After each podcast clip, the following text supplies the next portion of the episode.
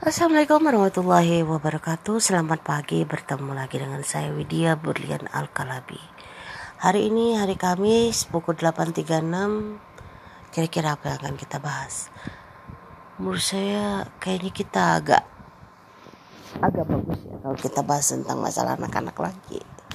Anak-anak kita sendiri atau anak anak-anak di lingkungan kita. Oke, beberapa hari lalu uh, ada semacam uh, obrolan saya dengan beberapa teman mengenai uh, bagaimana kita uh, menerapkan pendidikan atau uh, pola asuh anak ya. Uh, ada satu teman dia menganut sistem bahwa oh anak saya bebas melakukan apa saja itu hak dia dan sebagainya bahkan untuk tubuhnya uh, di diserah dibebaskan diserahkan sama anaknya. Mau dipasang tato di badannya dari ujung kaki sampai sampai ke jidat kepala semua. Rambut mau di diapain mau pakai uh, apa sih pokoknya ditindik ke di telinga di hidung. Dibebaskan sama orang tuanya. Uh, menurut mereka uh, itu adalah bentuk kasih sayang dan itu adalah uh, bentuk tidak mengikat antara dirinya dan anak gitu. Tidak upaya untuk uh, ibaratnya memaksakan kehendak kepada anak. Anak dibebaskan hak asasi mereka diberikan. Tetapi ada teman saya lagi berkata bahwa bahwa hal itu mungkin bagus untuk beberapa sisi tapi beberapa sisi yang lain jelas akan sangat membahayakan. Karena tidak semua hal di dunia ini bisa uh, diberikan sebebas-bebasnya kita punya norma-norma yang berlaku baik norma adat, norma agama ya. Jadi tidak semudah itu kita bisa menerapkan kepada anak, tetap ada batasan. Nah, balik ke saya. Menurut saya pendapat teman kedua dan pendapat teman pertama itu ada sisi plus dan minusnya. Teman yang pertama, dia membebaskan anaknya. Itu dalam sisi hal hak hak anak itu mungkin bisa dibenarkan. Tetapi saya juga membenarkan teman yang kedua bahwa ada pola batasan. Kita harus membatasi segala sesuatu yang dilakukan anak karena itulah tujuan kita bagi orang tua.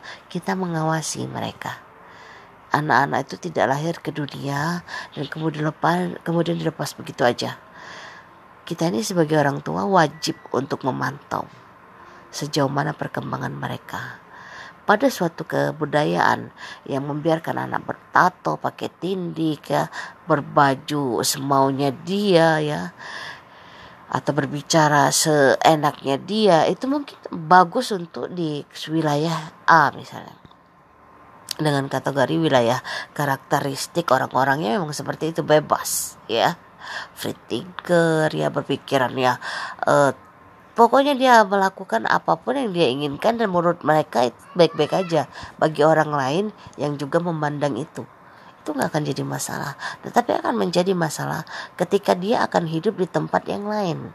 Yang tidak bisa menerima dengan apa yang dia lakukan. Sementara anak ini akan menuntut kebebasan seperti apa yang pernah diberikan orang tuanya jika di tempat yang baru ini dia tidak bisa mendapatkan itu, dia akan stres dia akan depresi. Dia akan dia akan menjadi egois. Dia tidak akan menerima. Kok kenapa saya tidak bisa diterima seperti ini? Saya biasa kok pakai baju setengah telanjang. Saya biasa kok kayak gini. Saya biasa pakai rok mini. Kenapa saya nggak bisa masuk masjid dengan uh, misalnya kutang sama rok mini? Ya kan? Dan dia akan merasa oh ini diskriminasi dan sebagainya. Nah itu balik lagi pengalah pengasuhan itu tetap kita sebagai orang tua yang memegang namanya uh, pemantauan ya pengawasan kontrol lingkungan anak dan sebagainya.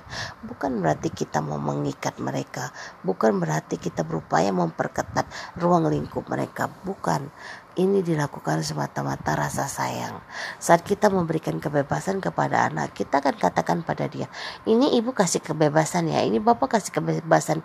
Ini ala rumah kita. Tetapi ketika kamu ke rumah orang lain, yang seperti ini belum tentu kau dapatkan. Pada masa kecil saya saya menemukan teman-teman yang uh, pribadi-pribadinya memang agak sedikit aneh menurut saya. Kenapa? Karena selalu ingin menguasai ingin uh, diterima dengan apa pola pikirnya tingkah lakunya dan sebagainya. Sementara orang lain menganggap itu aneh uh, atau menyusahkan orang lain. Dia menganggap karena katanya di rumah saya seperti ini. Saya di di apa yang saya saya inginkan mereka turuti apa, orang tuanya maksudnya menuruti uh, apa yang saya mau orang tua saya malah katakan ayo silakan. Ya kan saya biasa berbicara semaunya saya bisa uh, mengatakan apa saja yang dalam pikiran saya.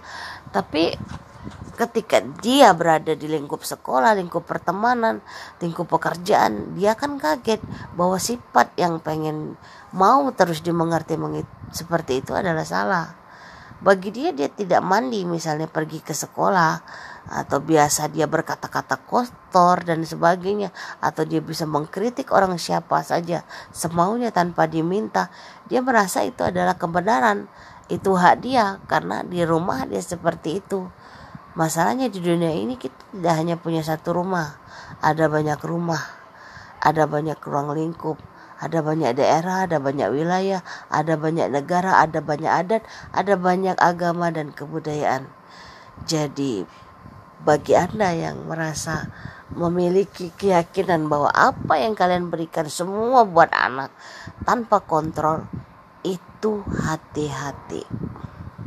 Bisa jadi apa yang menurut Anda baik belum tentu bagi dirinya dan bagi orang di sekitarnya.